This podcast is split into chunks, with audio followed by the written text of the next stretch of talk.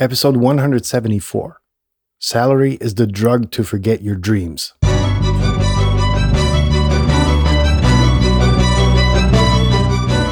You're listening to the very best podcast in the world on health, wealth, and happiness.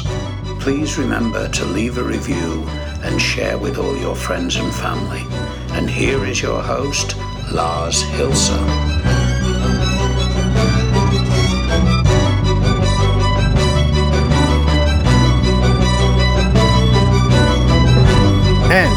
We are about to close yet another week of the very best podcast in the world. So, a heartily felt welcome to your only source, resource in the universe for personal supremacy through health, wealth, and happiness.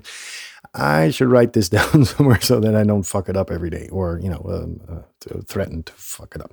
Anyhow, um, welcome to this show, uh, which is about um, salary and drugs and you know forgetting your dreams and whatever.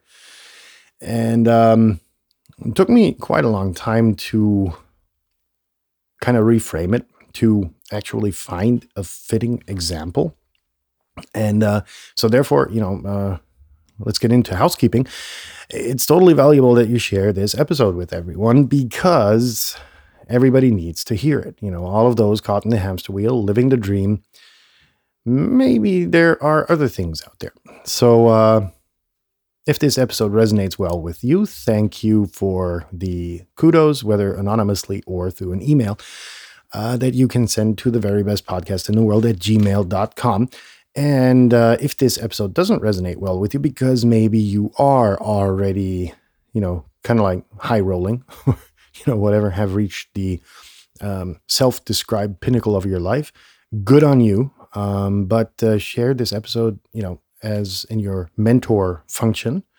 Uh, yes, you, you know, if you've made it, you should give back and, you know, take willing people under your wings and show them how it's done. And um, do so altruistically, as I am doing. Motherfuckers. You know, all of you ass rapers who are supposedly successful uh, and want to, you know, ass rape people's wallets um, for, you know, gaining even more money uh, don't. Bad karma. So, um, in that sense, housekeeping done. Uh, where do we, where do we get started? Let's define uh, all of these things, right? Let's define salary, right? It's this monthly fix of money that you get in return for time that you spend. Um, and drugs, you know, you need them right? You need your monthly fix of money to pay your fixed income and to maintain your standard of living. And what happens? You know, you forget your dreams because you get comfortable, feels so cozy. You know, get into a situation in an organization where you're almost unterminatable, if that's a word, and then all is honky dory. You know, you work your what, 40 years, 30 years, some of you, you know, if you spend a lot of time in university. You maybe have 30 years left, you know, of contributing to the economy as it is told, and then you retire, right? That's the goal. And then maybe you're one of the lucky motherfuckers that lives, you know, another 20 years um, of quality life, right? Because from 65, I was told that quality of life deteriorates significantly fast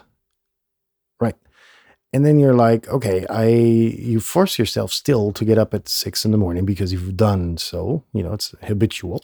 So and then you read your newspaper and you listen to the radio and then you have a whole fucking day in front of you and you don't know what to do with it right? That's not nice right? You know you spend your all of your hard earned money on on a house with a garden that you then can can't attend to anymore because you know physical obstacles get in your fucking way. And uh, I, I know i'm painting a treacherous example here right? And it's disastrous.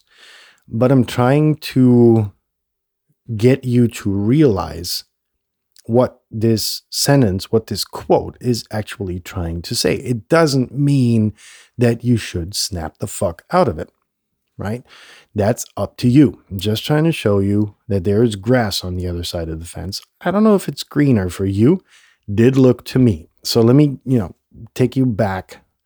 What was this? Like 20 years ago, uh, when I, you know, started my vocational training, probably the equivalent to a college degree or something like that in, fin- in finance. Um, you know, did the whole shebang and whatever. And then I was kind of persuaded to stay in the hamster wheel in a weird way where I was, you know, self employed uh, with an agency and, you know, was kind of selling finance products and insurance products and, uh, you know, then specialized in corporate and industrial risks. And, you know, then corporate politics happened and I suck at corporate politics. I didn't know that until the degree where, you know, kind of get confronted with it. And it's like, God damn it, I'd just like to bitch slapped these, this motherfucker in front of me. And that happened eventually. And so everything went, uh, I wouldn't say downhill, but uh, it led me to a situation where I was like, okay, you know, I'm going to, I'm going to go ape shit entrepreneur now. You know, social media just happened. Um, I was one of the uh, first people to understand the importance of search engine optimization in a commercial sense applied that, you know, and, a lot of stuff happened. And then I came out, I snapped out of this hamster wheel and I was like, whoa, fuck, you know, total control, no one breathing down my back. Yeah, you had the tax man and everything, sure. You had regulations, but you've got those in private life, right? You just can't piss on uh, shit in your neighbor's front yard. Doesn't work, right? So it was like, yeah, nah, you know, and then it was like, hey, uh, hey, clients, you know, I became very good at what I did, despite the fact that I was very much ahead of my time. But those clients who got it, they really got it, and they really understood what I was doing after you know my first um, years of suffering, right? Because you got to convey the people, right? So, uh, or you got to convert the people to you know get on your boat and say, okay, you know, what a great ride. So came there and all of a sudden the salary stopped coming in. And I was like, whoa, you know, the first time or the first few years were like, ah, you know, struggling and trying to get the whole thing moving and, you know, try and error led to, you know, some really shitty times where I didn't have food in the fridge, right? That happens. Get the fuck over it. It's something you're probably never going to experience in the hamster wheel, right? If it's spinning slowly. Um, you know, you get your nine to five gig, money comes on the first of the month or the last of the month or, you know, weekly, wherever you are in the world. Um, and then you're good to go, right? You pay your rent or you pay off your, your mortgage and everything is honky dory, right? So times like this, unless you're irresponsible with money, don't really happen to a lot of those people. And I didn't know anything about it because I came from a family that was just that right? So I had to deal with it. you know, those are obstacles and challenges you're confronted with where you're like, whoa, this is new. Never had this. Is there, did I learn anything in school? You know, did I smoke bad shit when that was, you know, like a lesson in school? No. Financial literacy isn't taught in fucking school. Get over it. You're going to have to learn it for yourself. Period. Done. Right? Or you're going to have to hire someone that's really good at it. So, that being said, uh, next situation comes up where I'm like, wow, you know, this is new. I get to keep all the money. this was fucking amazing. You know, when back in the finance sector, you make a proposal to the client and then you get your shitty commission, which, you know, a lot of times is shitty, sometimes it's great. It kind of evens out for for the luck of the fucking shareholders who are breathing down your neck and want to quote unquote optimize your distribution structure and everything, right? That comes from the, the from from the board, you know, which is which gets pressure from the fucking shareholders, and they're breathing down your neck, and they're like, now you uh, get less commission, and I'm like, well, why? you know, because the fucking shareholders want more money, and I'm like, okay, I'm gonna buy shares. I understood the deal. That's what I did. You know, wasn't the worst idea I had. Anyhow, long story short, so, um, interesting things started to happen where I said, okay, you know, um, now I get to fulfill my dreams, right? Because I've got nobody breathing down my neck. Some of my dreams were illegal de facto, but some dreams are meant to be dreams. So, you know, you stick to the legal ones, and all of a sudden, you can change the world for people right? You can you can to a certain degree in finance. I was, you know, very responsible in that time, despite the fact that don't tell anybody, you know, I was doing lots of drugs and alcohol and fun stuff. But still, you know, I, I was there when I needed to be and uh, you know got everything rolling and got everything working and was responsible with everybody's money never stole anything because i needed and didn't need to right there was no incentive i got my paycheck got my commission on top of that everything was great but then you know it was like tasting this other grass on the other side of the fence damn it tasted good you know you could really fulfill your dreams it was like for me this whole thing of getting up in the morning I, I was never capable of finishing a coherent sentence, anything before 11 in the morning. Never was. Not as a kid, you know, which led to some impairment in my in my school years, uh, or some limitations into my development. Sorry, that was the nicotine cough. Uh, you know, and then everything was just like uh, the pieces were falling together. It was like, whoa, you got nobody breathing down your neck. If you're good, the money comes in. If you're not good, the money is there, right?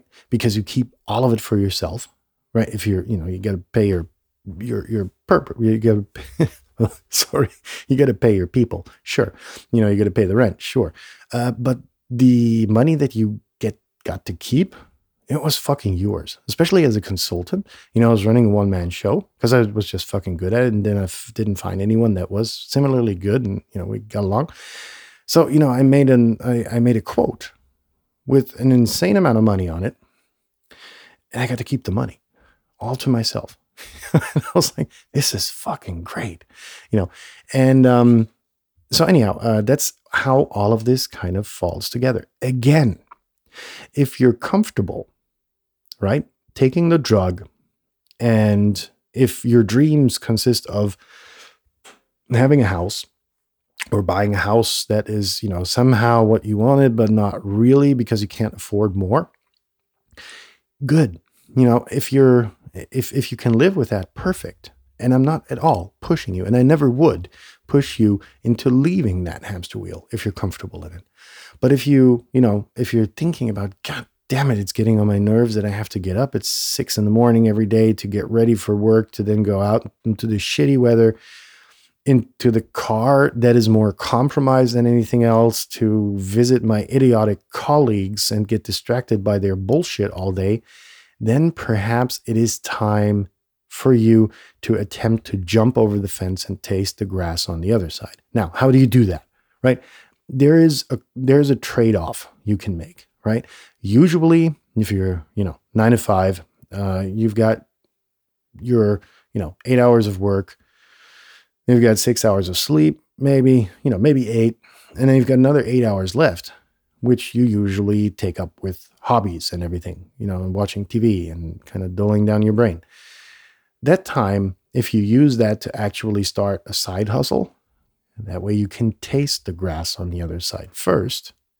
You know, it's kind of like sneaking out the gate, tasting the grass on, on the other side without closing the gate, right? It's not like burning the bridges. It's like you get to sneak out. You know, the gate is open. You get to sneak out, eat some grass. If it tastes better, you know, carry on, eat, carry on feeding there, carry on with your hustle until you make it to a degree where you can actually tell your boss or whatever to go fuck off.